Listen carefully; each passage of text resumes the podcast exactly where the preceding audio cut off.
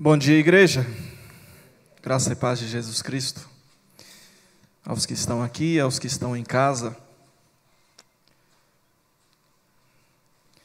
Tiago, capítulo 2, é o nosso texto de estudo de hoje.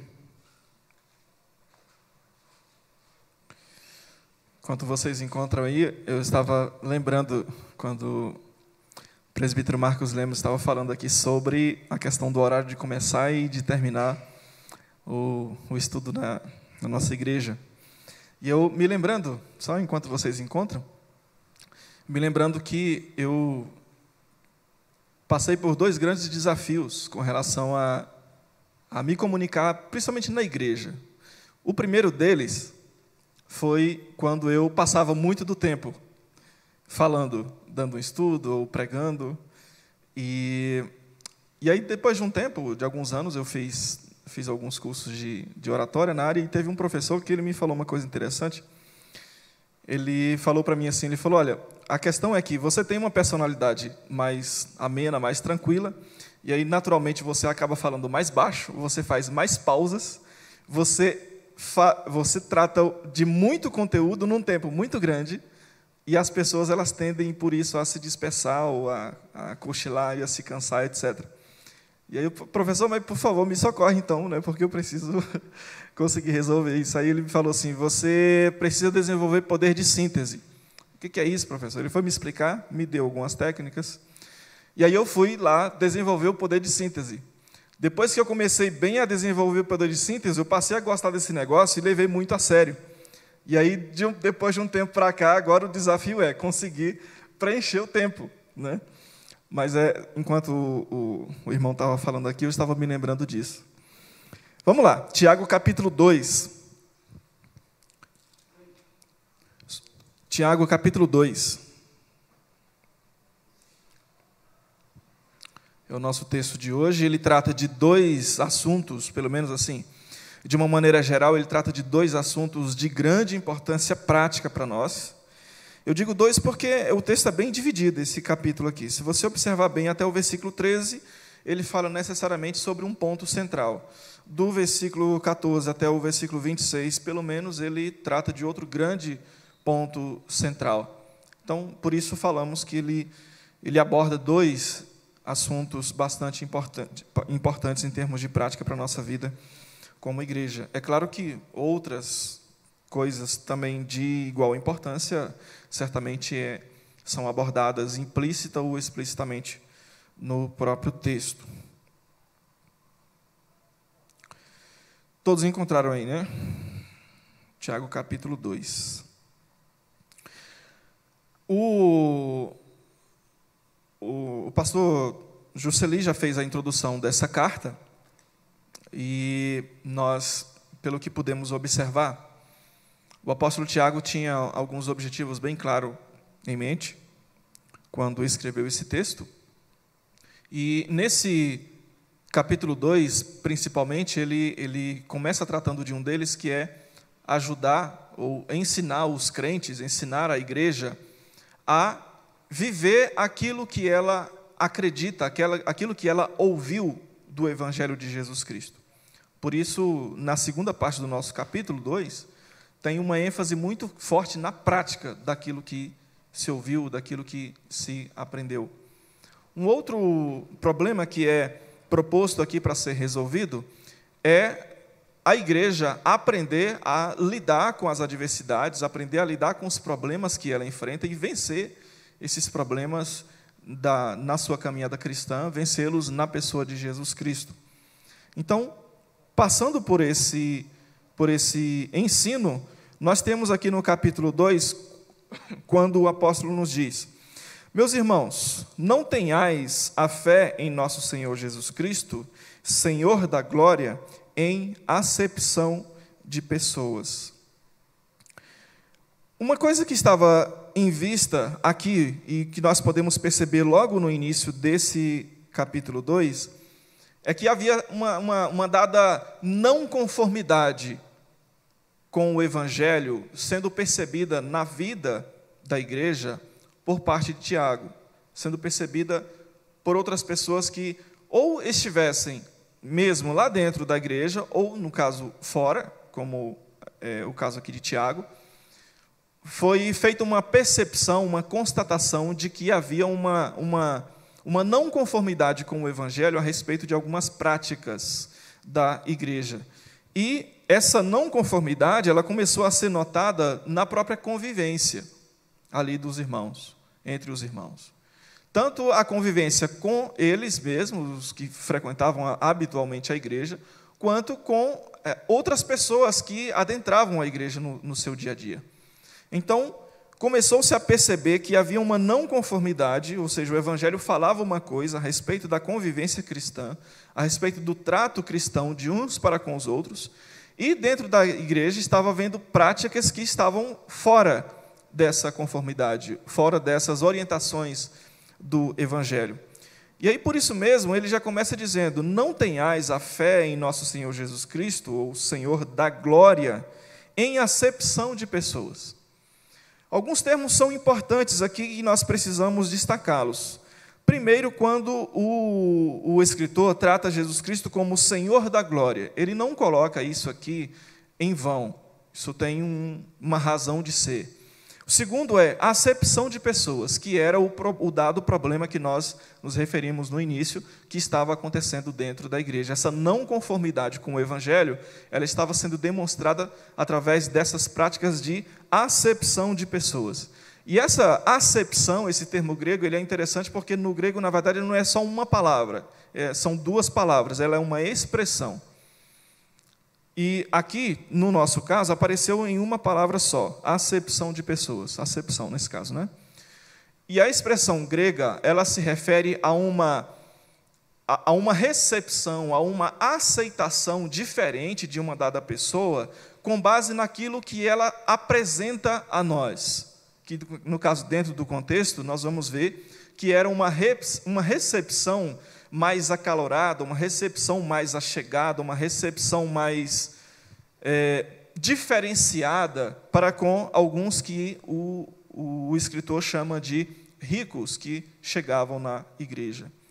Então, era uma aceitação diferenciada dessas pessoas, com alguns privilégios que não eram dados, inclusive, para membros da igreja que não eram tidos como ricos dentro daquele contexto. Então essas duas expressões elas são importantes para nós, porque revelam qual é o pensamento do autor logo aqui no início do texto. E aí nós ligamos uma com a outra, por quê? Porque se estava havendo um tratamento diferenciado para com pessoas que adentravam na igreja sendo membros ou não membros da igreja, e outras pessoas que também eram membros da igreja ou que se achegavam à igreja, mas que não eram tidos como os ricos daquele tempo, como os privilegiados é, socialmente daquele tempo, se estava havendo isso, o contraponto dessa ação é Jesus Cristo, que é o Senhor da glória. Por isso dissemos que o autor trata Jesus Cristo como Senhor da glória, não em vão, mas com um propósito bem definido. Porque vejamos, se Jesus Cristo é o Senhor da glória, e ele é posto aqui logo no início desse versículo, nós já percebemos que existe uma diferença aqui, por quê? Porque Jesus Cristo, sendo o Senhor da glória, nós sabemos muito bem que, por exemplo, o apóstolo João disse que Jesus Cristo veio ao mundo, ele tabernaculou entre nós, mesmo sendo né, o Criador de todas as coisas, mesmo sendo Deus, como ele mesmo disse também no capítulo 1, o apóstolo João. Então, Jesus Cristo, sendo o Criador de todas as coisas, sendo Deus, sendo o Senhor da glória, ele veio ao mundo, ele habitou entre nós, ele viveu uma vida é, como a nossa no sentido humano, ele padeceu dores e sofrimentos na vida, como nós padecemos, e, logicamente, o maior, a maior de todas as dores que ele padeceu, que foi na cruz em nosso lugar. Ele morreu em nosso lugar e nos deu salvação, e hoje vive à direita de Deus Pai, vivendo a interceder por nós continuamente. Então, esse Jesus Cristo, sendo o Senhor da glória, ele é o modelo agora a ser utilizado como referência para que esses cristãos não façam mais esse tipo de acepção de pessoas, não façam mais esse tipo de tratamento. Porque ele, sendo o rei da glória, ele viveu aqui como um humano, um simples humano, mesmo sendo Deus. Por que então que eu preciso fazer diferenciação entre humanos? Se eu sirvo aquele que é o Senhor da glória. se ele que deu o maior exemplo de humildade, sendo ele aquele que abriu mão das glórias eternas para viver como humano aqui e me dar a vida eterna que hoje eu tenho. Por que então eu vou fazer diferenciação de valores entre um e outro? Então, essa, essa questão do, do autor ter colocado Jesus Cristo como o Senhor da glória, dizendo que para que eles não tenham a fé nesse Senhor da glória que viveu dessa forma e fez tudo isso, não, não viver essa fé fazendo diferenciação entre pessoas, é muito importante por causa disso, porque Cristo é o parâmetro, Cristo é o modelo. Não existiu, não existe, nunca existiu e jamais vai existir, vai existir alguém tão rico quanto Cristo, muito menos mais rico do que Cristo. Não existiu, nunca vai existir alguém mais importante ou nem mesmo igual em importância a Cristo. Aliás, é até injusto fazer uma comparação de alguém com Cristo, porque ele está acima de qualquer comparação.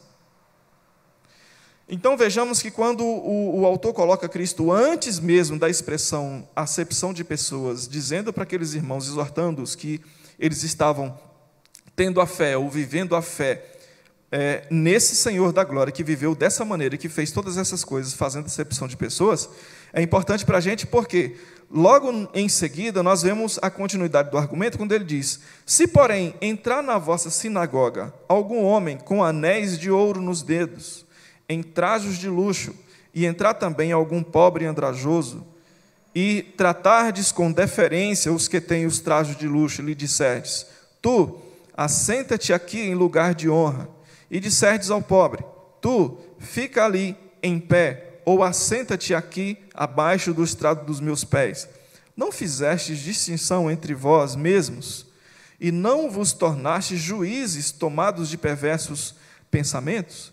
É um argumento aqui na forma de uma pergunta retórica que Tiago faz para a igreja. Mas antes de nós prosseguirmos, inclusive aqui nesse mesmo texto que a gente leu, é importante tratar um pouquinho desse contexto aqui, do contexto histórico que eles viviam. Nós ao observarmos a própria história e até mesmo a nossa realidade atual, a gente percebe que, por causa até mesmo do, do próprio movimento do mundo em si, é natural que a igreja, em todos os tempos, ela seja composta, em sua maioria, de pessoas das classes mais baixas. Até porque, conforme já dissemos, é, já, já deduzimos, a, a quantidade de, de, das pessoas mais ricas e mais abastadas no mundo sempre foi menor. Então, é natural que, dentro da própria igreja, inclusive, a maioria seja composta das pessoas socialmente é, é, menos favorecidas ou pertencentes às classes mais, mais baixas, nesse sentido é, socioeconômico de dizer. Então, é um processo normal, é um processo natural. E aí, naquele tempo também não seria diferente, assim como no nosso, no nosso tempo.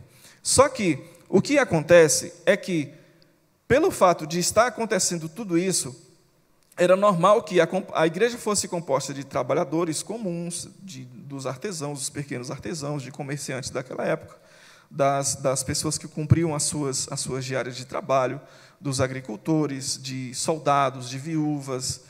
Então, ela, ela era uma sociedade muito mista nesse sentido, e a igreja também, porque a igreja acaba sendo um reflexo daquilo que nós temos na sociedade.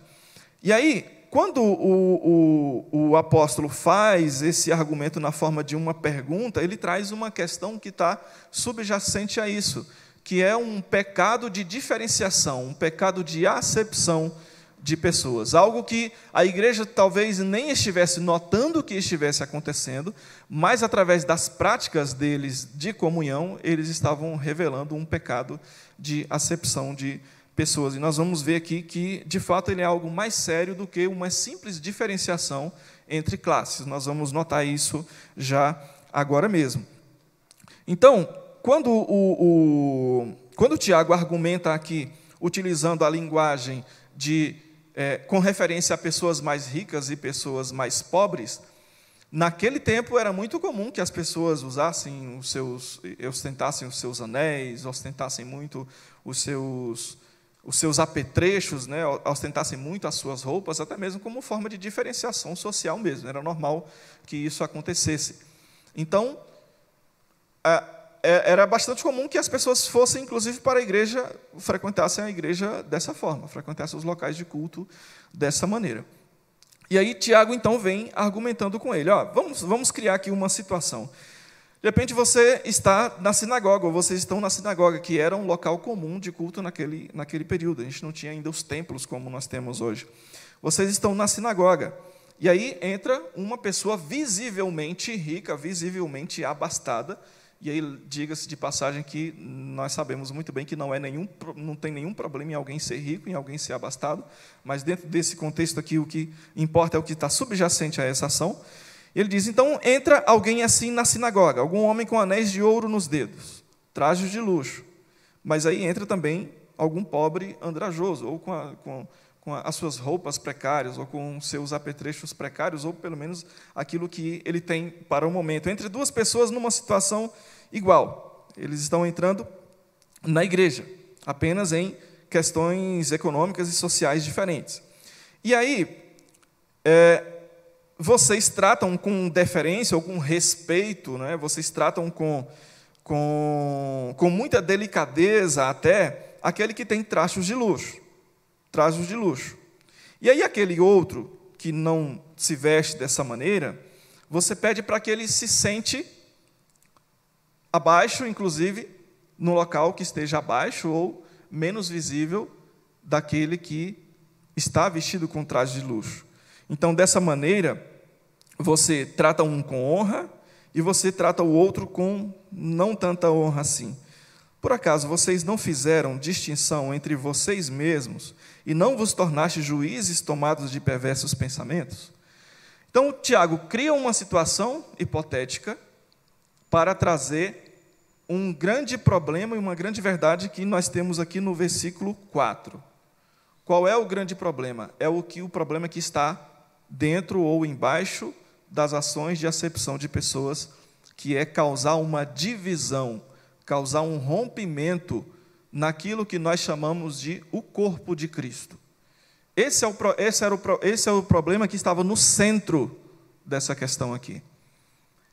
Aquilo que nós falamos que estava no cerne, lá no começo.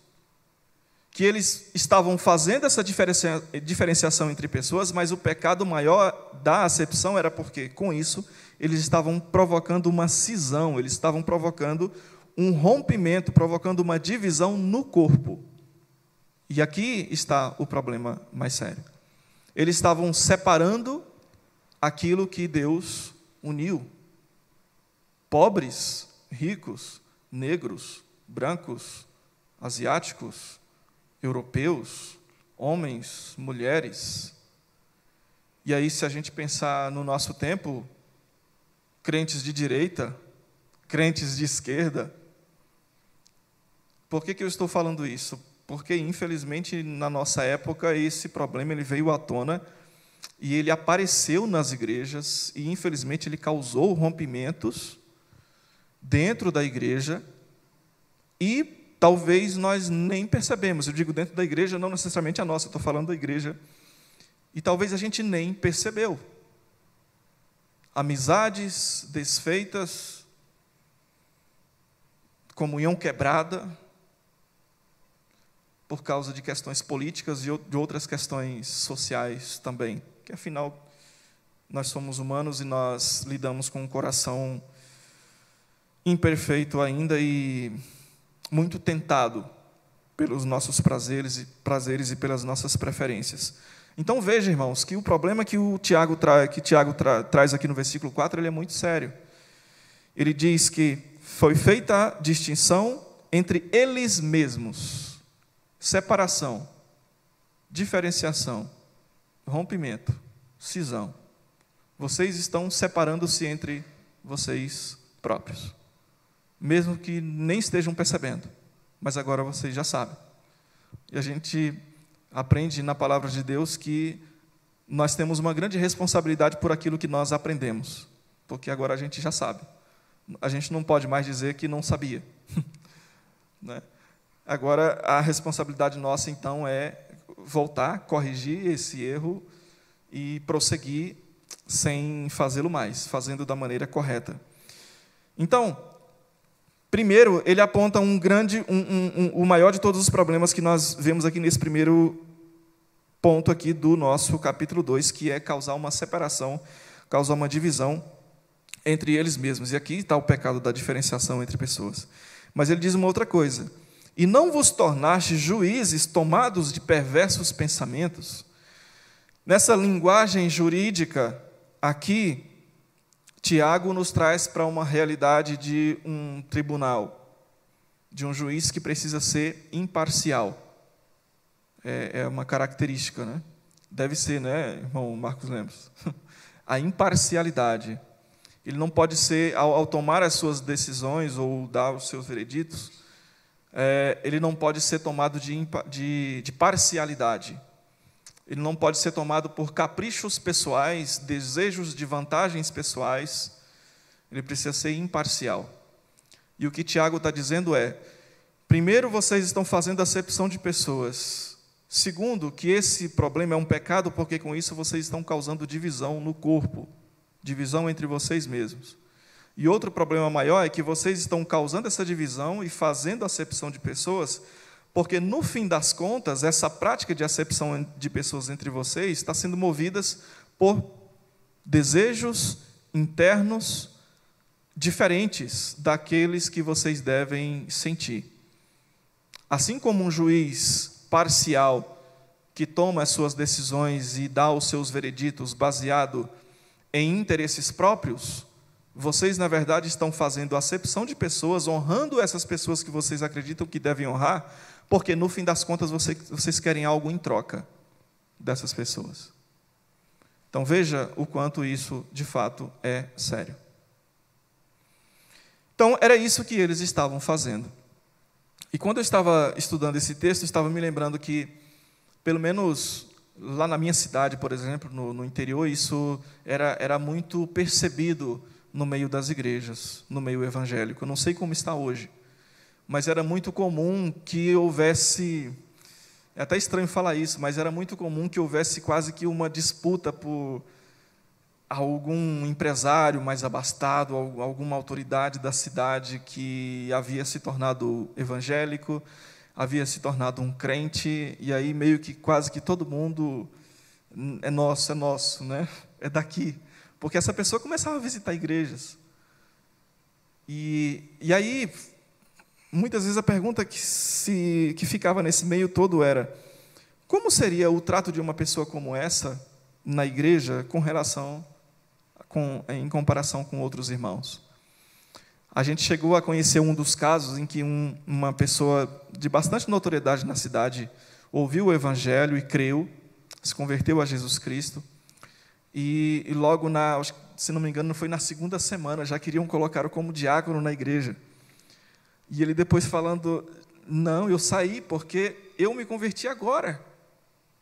Eu preciso aprender primeiro, eu preciso conhecer Jesus Cristo, eu preciso conhecer a vida cristã. Eu não, eu não tenho condições de ser um diácono, sabe? E, e, e colocaram essa pessoa simplesmente porque perceberam que essa igreja poderia obter vantagens depois por causa disso. E é exatamente isso que Tiago está falando aqui. Na verdade, vocês estão fazendo isso porque vocês estão sendo movidos por interesses particulares, assim como um juiz parcial também faz quando ele profere as suas sentenças baseado nos seus interesses pessoais ou no interesse de outras pessoas que ele pretende favorecer. Então, Tiago vai lá no ponto nevrálgico da questão e mostra que não, não é só um olhar diferenciado para um irmão, para uma irmã ou para outra pessoa. Não é só uma ação diferenciada para com outra pessoa. Tem outras questões envolvidas aí. E elas precisam ser tratadas, elas precisam ser cuidadas, porque elas revelam pecados bastante sérios, como o pecado da divisão do corpo. Nós não temos nenhuma autorização para isso, muito pelo contrário, nós somos exortados veementemente a não produzir nenhuma divisão, nenhuma cisão no corpo. E aí, irmãos, por fim dessa primeira reflexão, o que fica para nós é esse lembrete e esta exortação. As nossas práticas de comunhão, elas devem ser pautadas pelo amor cristão e pela lembrança de que nós temos um vínculo único em Cristo Jesus. Nós somos um em Cristo Jesus. As nossas preferências, os nossos desejos particulares, as nossas, as nossas buscas particulares, elas não devem jamais causar esse tipo de coisa no meio da igreja. E aí, voltando para o nosso tempo, quantos relacionamentos muitas vezes têm sido desfeitos por causa dos nossos interesses particulares, por causa das nossas pretensões, por causa das nossas acepções. Porque, conforme dissemos, este foi uma, esta foi uma situação hipotética do rico e do pobre que Tiago utilizou para ilustrar a situação do seu dia. Mas a acepção de pessoas, nós sabemos muito bem que ela não se revela apenas dessa maneira. Ela se revela de muitas maneiras. Aquilo que gera preferência nossa para com o irmão e não para com outro irmão, isso pode ser um dos pontos, inclusive, que Tiago esteja abordando aqui de forma meio, mesmo que implícita, por causa do contexto. E aí a gente precisa prestar atenção nisso. O que me faz, me tem feito, ou poderia me fazer, ter preferência por um ou não pelo outro, e não pelo outro? O que me faz, ou me faria, tratar melhor um e menos melhor ou pior o outro. O que me fez, me faz ou me faria me relacionar com um e não com o outro. Então nós precisamos estar bastante atentos a isso, porque caso contrário, nós estaremos contribuindo para um rompimento, para uma cisão na comunhão, mesmo sem que nós percebamos mas estaríamos fazendo esse tipo de coisa, de cometendo esse tipo de pecado. Mas aí ele prossegue: Ouvi, meus amados irmãos, estou no versículo 5. Não escolheu Deus os que para o mundo são pobres, para serem ricos em fé e herdeiros do reino que ele prometeu aos que o amam? Entretanto, vós outros menosprezastes o pobre. Não são os ricos que vos oprimem, e não são eles que vos arrastam para tribunais? Tiago então aumenta a sua carga de argumento para provar o quanto aquela igreja estaria errada ao praticar esse tipo de coisa. Que ele primeiro diz no versículo 5: olha, é preciso notar, ou notar de novo, ou perceber de novo, qual é a visão que o próprio Senhor tem a respeito dessas pessoas que vocês tratam mal. Deus escolheu exatamente essas pessoas. Deus escolheu essas pessoas. E com um fim, com um propósito bem específico, para que essas pessoas, mesmo sendo pobres, financeiramente, socialmente falando, socioeconomicamente falando, para que elas sejam ricas em fé. E aí, sim, o, o rico financeiro, o rico socialmente falando, ele também pode ser rico em fé. Mas o que ele está dizendo é: já que vocês estão fazendo ou praticando esse tipo de acepção de pessoas, já que vocês estão causando esse tipo de divisão na igreja, esse tipo de problema, vocês precisam observar que o próprio Deus tem essas pessoas em alta conta, em alto valor, não por eles mesmos, mas por causa do que ele próprio fez por eles salvá-los e torná-los ricos em fé, herdarem todas as coisas que o Senhor Jesus Cristo conquistou, tanto para ricos quanto para pobres que um dia creram nele. Então, essas mesmas pessoas que vocês tratam como nada ou como quase nada, olha o valor que Deus atribuiu a elas, por causa do que Ele fez por elas. Então, aqui ele começa a reorganizar os pensamentos da igreja a respeito desse tipo de problema, chamando-os para a razão, chamando-os para uma espiritualidade sadia, mostrando não só o quanto eles estão errados, mas mostrando como é que eles agora alinham esse pensamento com o pensamento de Deus a respeito dessas pessoas a quem eles não tratavam tão bem, que eram irmãos em Cristo, que eram da igreja, que eram o corpo de Cristo junto com eles, membros vivos e valorosos do corpo de Cristo. E aí ele prossegue aqui no seu argumento, ainda no versículo 5. Ele diz assim: então tá, já que vocês tratam com mais alta conta essas pessoas que vocês julgam que devem ser tratadas na mais alta conta por causa dos interesses que vocês têm, vamos raciocinar um pouco mais. Não são, por acaso, essas mesmas pessoas que vocês estão tratando tão bem na igreja e tratando tão mal os próprios crentes, não são eles que uh, que estão blasfemando o nome do Senhor, não são eles que estão tratando mal, inclusive os próprios crentes da igreja aí de onde vocês estão. Não são eles que vivem a revelia sem levar em conta o Salvador, não são eles que fazem todas essas coisas. Então, já que são eles que fazem todas essas coisas, por que eles merecem toda essa deferência quando eles chegam na igreja e não os seus irmãos que fazem parte do mesmo corpo que você. Porque naquele tempo estava acontecendo tudo isso. E aí, é, é, mais uma vez, é preciso ter cuidado, porque o que Tiago aqui está falando, ele não está condenando riqueza, e ele não está condenando quem é rico em hipótese nenhuma. A gente tem um problema de acepção de pessoas, e ele está tratando desse problema aqui.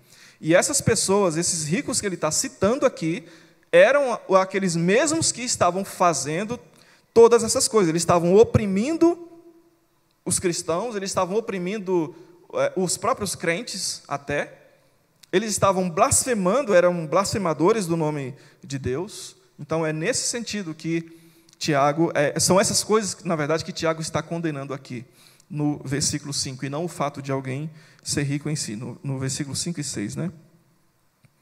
Então, veja que o tamanho da incoerência que aqueles irmãos estavam vivendo. Não são esses ricos que vos oprimem, não são eles que vos arrastam para os tribunais. Aquela coisa de um, um crente rico que tinha um funcionário crente, pobre ou não tão rico quanto ele, e essa, esse patrão, irmão, achando-se no direito de levar o outro irmão ao tribunal. Então, veja o tamanho da incoerência, veja o tamanho do problema que aquela igreja havia se metido. E aí Tiago está dizendo, gente, olha só o tamanho do problema. E vocês estão tratando essas pessoas da maneira mais errada possível. Porque, primeiro, não existe separação, divisão entre ricos e pobres com relação àqueles que vivem com Cristo, todos são um nele. E segundo, porque essas mesmas pessoas que vocês estão tratando dessa forma são os que estão menosprezando Deus, menosprezando Cristo, menosprezando a igreja, oprimindo os próprios crentes, ou seja, oprimindo a vocês mesmos. No versículo 7, não são eles os que blasfemam o bom nome do Senhor, é, que sobre vocês foi invocado? E no 8, então, ele prossegue dizendo: Se vós, contudo, observais a lei régia, segundo a Escritura, Amarás o teu próximo como a ti mesmo. Fareis bem. Se todavia fazeis acepção de pessoas, cometeis pecado, sendo arguidos pela lei como transgressores. E aqui ele então invoca a lei do Antigo Testamento para provar a sua tese segundo as Escrituras. Bom, ele faz utilização aqui do, do, do texto que fala a respeito do amor, né? ao próximo. E aí ele mostra que fazer acepção de pessoas não é demonstração de amor ao próximo, muito pelo contrário. E aí ele diz que se a pessoa faz isso, então ele está cometendo pecado segundo a lei, por quê? Porque ele vai ser apontado, ele vai ser arguído, ele vai ser levantado pela própria lei como um transgressor. A própria lei terá o papel de apontá-lo como transgressor. Você quebrou a minha lei. Como e quando? Quando você fez essa diferenciação entre um e outro. Quando todas as vezes que você praticou isso, você transgrediu, você quebrou a lei, você demonstrou-se pecador segundo a lei. E aí ele explica ainda mais Pois qualquer que guarda toda a lei, ele relembra isso, né? porque qualquer que guarda toda, toda a lei, mas tropeça em um só ponto, se torna culpado de todos. Então não pensem que o ato de fazer diferenciação entre pessoas por causa dos seus interesses, por causa das suas pretensões, não pense que isso é, é algo pequeno demais, porque a própria lei está te apontando como um transgressor, a própria lei está te apontando como um pecador, está dizendo que você a quebrou, porque você tropeçou simplesmente nesse ponto. E aí, isso aqui é importante porque a gente colocando em contexto fica fácil para a gente entender que aquela questão que é, outras, outros segmentos religiosos evangélicos dizem, né, que ah, nós, nós seremos condenados porque, afinal, é, qualquer pessoa que guarda toda a lei e tropeça num só ponto é, já perdeu a sua salvação. Né? Tem muitas pessoas que entendem dessa maneira, mas aqui dentro desse contexto dá para notar que o que é que Tiago está falando? Eles estão sendo arguídos, eles estão sendo levantados, apontados como pecadores, simplesmente por causa de um ponto no qual eles tropeçaram, que foi quando eles fizeram acepção de pessoas.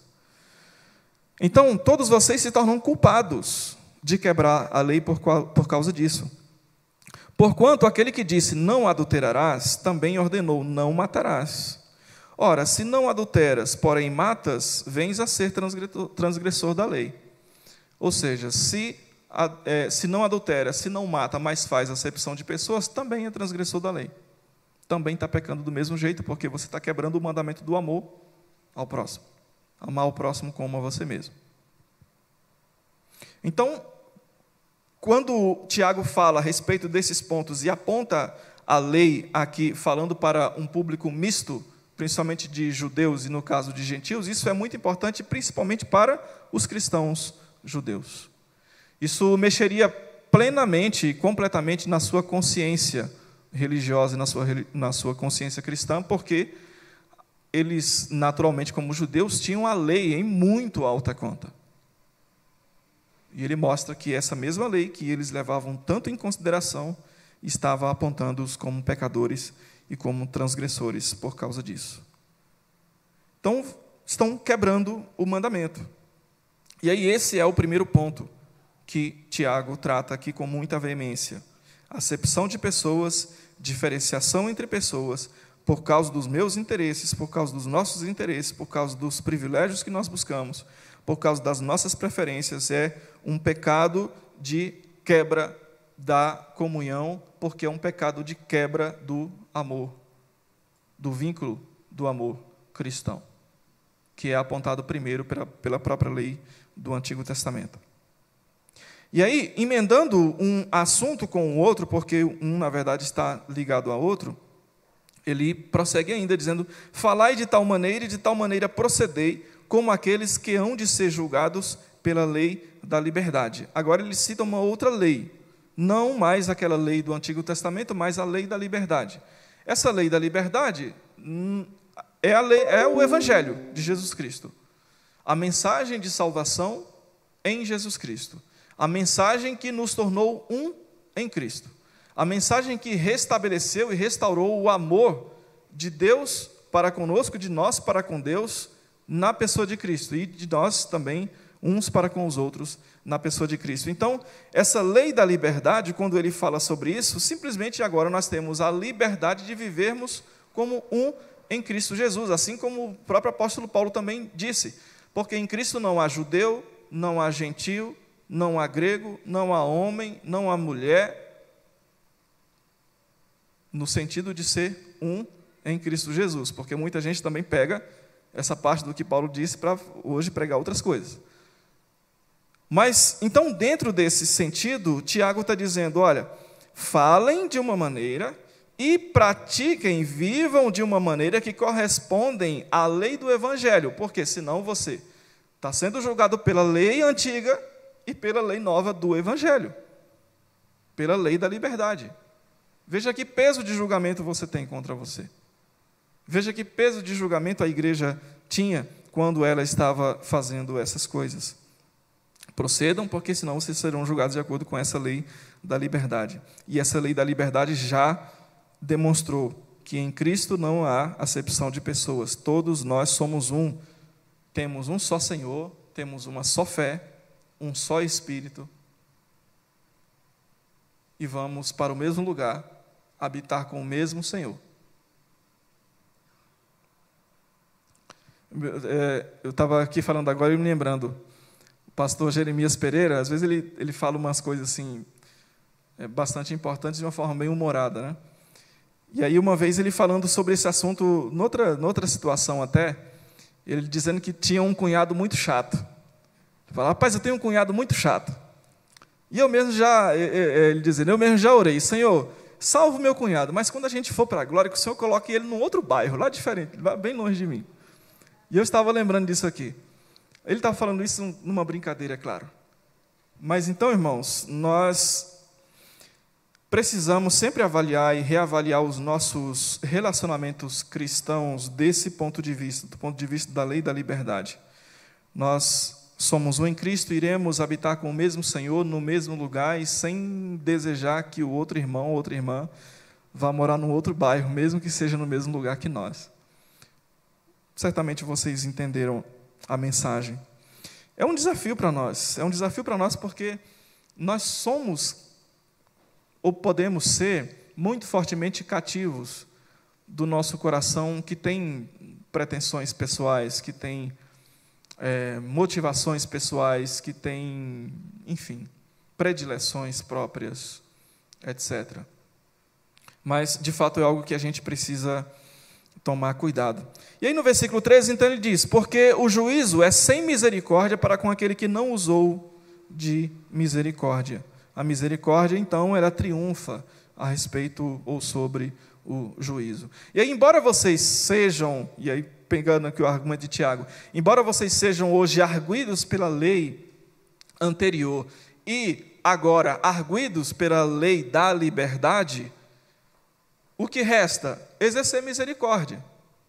Porque se agora vocês voltam para a igreja e exercem misericórdia, tanto para com aquele rico abastado, quanto para com aquele pobre que também convive com você, você está livre desse juízo.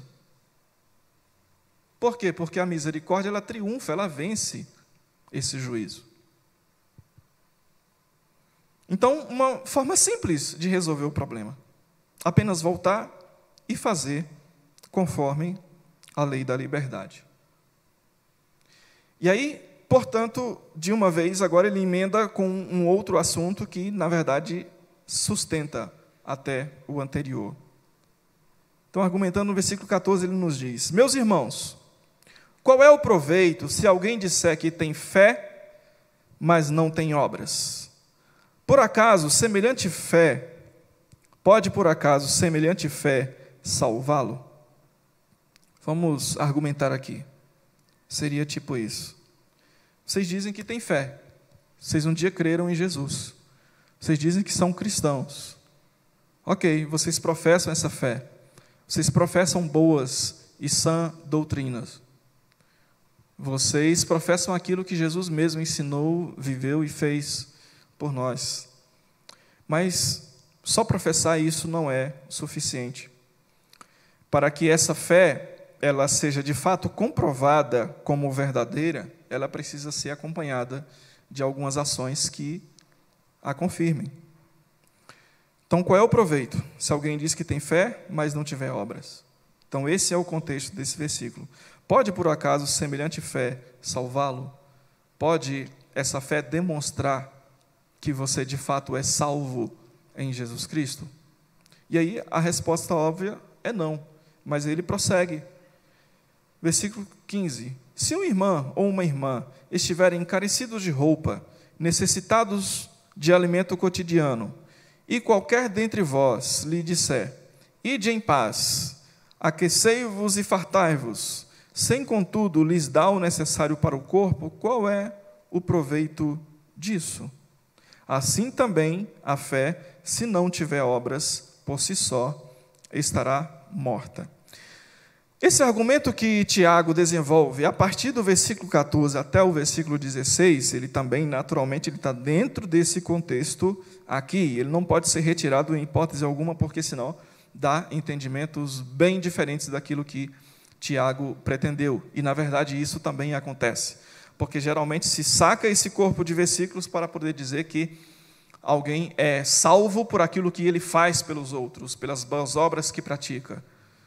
Mas, na verdade, o que Tiago está falando é: se alguém, nesse caso aqui da igreja, que professava fé em Jesus Cristo, ela precisava demonstrar através de ações que de fato tinha essa fé.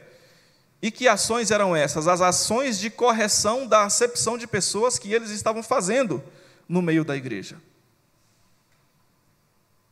Ações positivas, ações boas que demonstravam o amor pelo próximo que eles estavam excluindo dentro da igreja. Então seria tipo: você, você, vocês não são cristãos? Somos. Então demonstrem esse amor cristão pelos irmãos com quem vocês convivem. Nesse caso aí, principalmente para com os pobres que vocês estão excluindo mas também para com os ricos, também para com os abastados. Enfim, pratiquem o amor cristão entre vocês mesmos. Porque se vocês não praticarem esse amor cristão entre vocês próprios, vocês não estão demonstrando a fé que vocês dizem que têm em Jesus. Simplesmente isso. Então ele está dizendo que apenas o fato de eles professarem a fé não era suficiente se eles estavam praticando a acepção de pessoas. As ações de acepção de pessoas estavam contradizendo a fé que eles diziam ter na pessoa de Jesus. Então é mais ou menos isso. E aí ele cria uma situação hipotética exatamente para comprovar esse fato. Então, se alguém precisa da sua ajuda e você não ajuda, tem condições de ajudar e você não ajuda, simplesmente por, por não ajudar, né? porque a gente sabe que isso tem muitas, muitas questões envolvidas aí mas você não ajuda simplesmente por não ajudar e, e, e simplesmente você até, é, fala que é cristão, tem a fé em Cristo, tem alguma coisa errada. Então, é, mostre alguma, faça alguma coisa que comprove que de fato você tem essa fé em Jesus. Aí sim a sua fé será testada através dessas obras ou dessas ações. A palavra obras em, português ela não é muito boa para isso por causa do sentido que a gente sabe que ela tem né? talvez ações, atitudes, talvez seria um pouco melhor. Mas, enfim, não vamos aqui desfazer o trabalho dos tradutores, porque é um trabalho muito árduo, muito sério, muito pesado. Mas é isso. Então eles precisavam comprovar, através das suas atitudes cristãs, o amor para com o próximo, porque isso era um atestado da fé que eles tinham no Senhor. Um cuidado de uns para com os outros dentro da própria igreja. E aí no versículo 17 ele diz: Assim também a fé, se não tiver obras, por si só, ela está morta. Não quer dizer nada. Nenhuma pessoa que simplesmente atesta que crê em Cristo comprova que crê em Cristo apenas por causa disso. A gente sabe muito bem. É preciso levar uma vida que comprove que se crê nele. E esse levar essa vida é repleta de atitudes, repleta de ações, repleta de atividades que mostrem essa fé. Veja que no versículo 18, então ele diz: Mas alguém dirá: Tu tens fé e eu tenho obras. Mostra-me essa tua obra, mostra, mostra-me essa tua fé sem obras, ou seja, sem ações que atestem, e eu com as obras ou com as, as ações, eu te mostrarei que eu tenho essa fé. É simplesmente um, um, um amarrar desse argumento que Tiago está falando aqui. Você disse que tem fé? Ok, mas você não tem ações que mostrem que você crê? Tudo bem, então eu prefiro ter ações que mostram que eu tenho essa fé que você também afirma possuir. E aí no 19, irmãos, ele fala algo muito sério. Diz assim: Crês tu que Deus é um só? Fazes bem. Até os demônios creem e tremem creem e tremem. Ele acrescenta e tremem. Veja o quanto é séria essa questão de ter ações que comprovem a fé em Cristo Jesus. Porque, na verdade, nesse jogo de palavras que Tiago deixa aqui para nós no versículo 19, fica muito claro que os demônios, nesse caso aqui, com relação ao, ao, ao crer a esse crer que existe um só Deus, que os demônios aqui eles estão mais certos do que o, o hipócrita, no sentido de o hipócrita como sendo aquele que fala que crê, mas não mostra que crê. Veja que coisa. Porque se ele diz que até os demônios creem e tremem, eles tremem. O hipócrita que diz que crê, mas não mostra, ele não treme, ele só crê.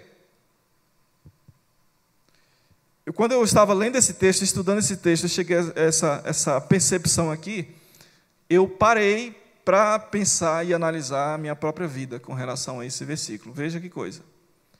Ou seja, até os demônios estão certos nesse sentido. Mas certos. Estão certos? Não. Vamos corrigir. Até os demônios, nesse sentido de crer que existe um só Deus, eles estão mais certos do que o hipócrita que diz que crê, mas não mostra isso. E aí, você dá aquela parada assim, para analisar a situação, e aí pede misericórdia ao Senhor e graça, né? Para mostrar. Porque de fato é algo muito sério. 20. Queres, pois, ficar certo ao homem insensato de que a fé sem as obras é inoperante? Mais um argumento. Não foi por obras que Abraão, nosso, nosso pai, foi justificado quando ofereceu sobre o altar o próprio filho Isaque? Veja que ele está falando de fé, justificação e uma ação muito contundente de Abraão que comprovava a fé que ele tinha no Senhor. E ele continua: Vês como a fé operava juntamente com as obras, com efeito, foi pelas obras que a fé se consumou. Conhecemos bem a história. O Senhor prometeu a Abraão que ele seria pai das nações, pai de muitas nações, que ele teria um herdeiro, que ele seria abençoado, que o Senhor abençoaria aqueles que o abençoassem, amaldiçoaria aqueles que o amaldiçoassem, etc. A história é bastante longa, mas dali do capítulo 12 até o capítulo 15 de Gênesis, a gente, a gente vê muito do que aconteceu aqui, dessa, dessa palavra do Senhor para Abraão. E, e aí teve o processo de Abraão, num primeiro momento, de duvidar, etc., mas aí depois ele teve o filho, teve Isaac, e aí na hora da prova, no momento da prova, quando o Senhor pede Isaac em sacrifício, ele vai para o monte, e aí a gente relembra aquele episódio em que ele fala com os servos dele, e ele deixa bem claro: eu e o menino iremos ao monte, vamos subir ao monte para adorá-lo, e nós voltaremos.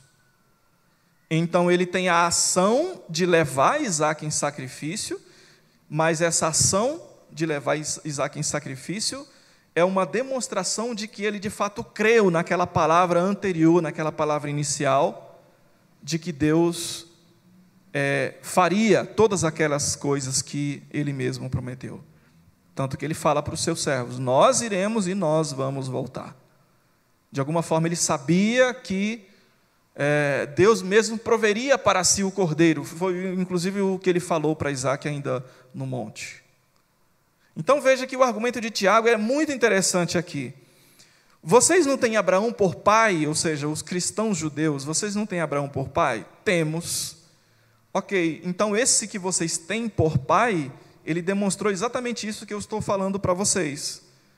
Ele demonstrou a fé que ele tinha no Senhor, que ele seguiu, através de uma ação muito forte, muito contundente, quando ele levou e apresentou o seu próprio filho. É isso que Tiago estava falando, era esse tipo de raciocínio que ele queria que aqueles irmãos chegassem nele. Foi assim então que ele demonstrou que a fé daqueles irmãos só poderia ser comprovada através da prática do amor ao próximo, ou seja, a prática de boas obras para com o próximo. Então, no versículo 22, ele confirma: com efeito, foi então pelas obras ou pelas ações de Abraão que a fé dele se consumou, se concretizou se demonstrou. Versículo 23: E se cumpriu então a Escritura, a qual diz: Ora, Abraão creu em Deus, e isso lhe foi imputado para justiça. O próprio apóstolo Paulo, na segunda carta aos Coríntios, ele também fala a respeito disso. Então, ele creu em Deus, e isso lhe foi imputado para a justiça, ele foi contado como um homem justo por causa das ações que comprovaram a sua fé em Deus. E assim então ele foi chamado amigo de Deus, é o que ele diz aqui no, no final do versículo 23. 24. Verificais que uma pessoa é justificada por obras e não por fé, somente. Essa palavra somente aqui é muito importante.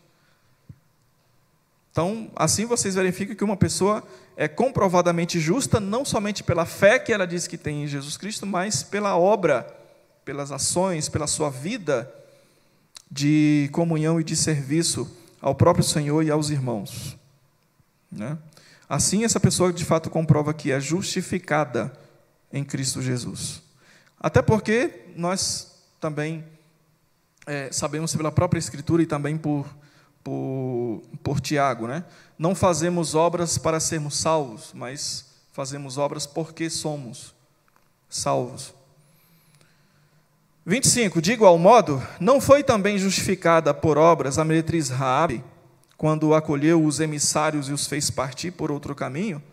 Retirando aqui aquelas, aquelas polêmicas lá que é, envolvendo a questão de ela não ter contado toda a verdade da situação, mas o que Tiago está dizendo assim, ó, a meretriz Raabe também ela demonstrou que creu quando ela acolheu os espias, os emissários enviados pelo Senhor. Então assim ela demonstrou fé em Deus. Versículo 26: Porque assim como o corpo sem espírito é morto, assim também a fé sem obras é morta. É preciso então ter ações e atitudes que confirmem que nós cremos em Jesus. Era então necessário que aqueles irmãos demonstrassem a fé a partir da obra praticada entre eles mesmos, a retirada das ações de acepção de pessoas no meio da igreja e a prática do amor e do cuidado de uns para com os outros, sendo ricos ou sendo pobres, sendo homens, sendo mulheres, sendo negros, sendo brancos, asiáticos, europeus, africanos, latinos, etc. A forma como nós vamos então demonstrar que somos igreja de Cristo, que cremos em Cristo é no trato. Também, né? No trato de uns para com os outros. Vamos orar? Senhor Deus, eu te glorifico nessa manhã, meu Pai.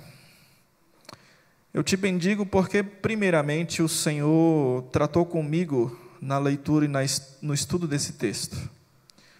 Ó Deus, eu pude perceber coisas que até então eu não havia notado, tanto na Escritura quanto em mim mesmo, quando fui confrontado pelo Senhor, por amor certamente, pelo teu espírito me fazendo pensar, repensar a minha própria vida no trato para com os meus irmãos, para com a igreja do Senhor, me fazendo pensar, refletir a respeito de pecados que eu mesmo já cometi na comunhão com os irmãos e de quantas vezes eu possa ter acabado causando divisão, causa, causando separação.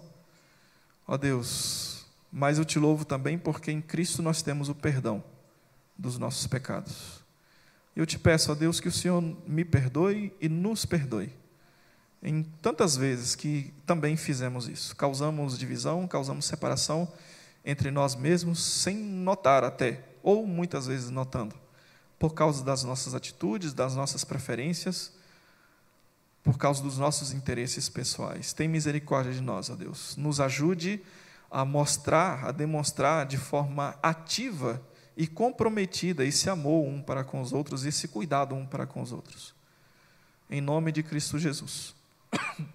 Que o Senhor seja glorificado. Amém.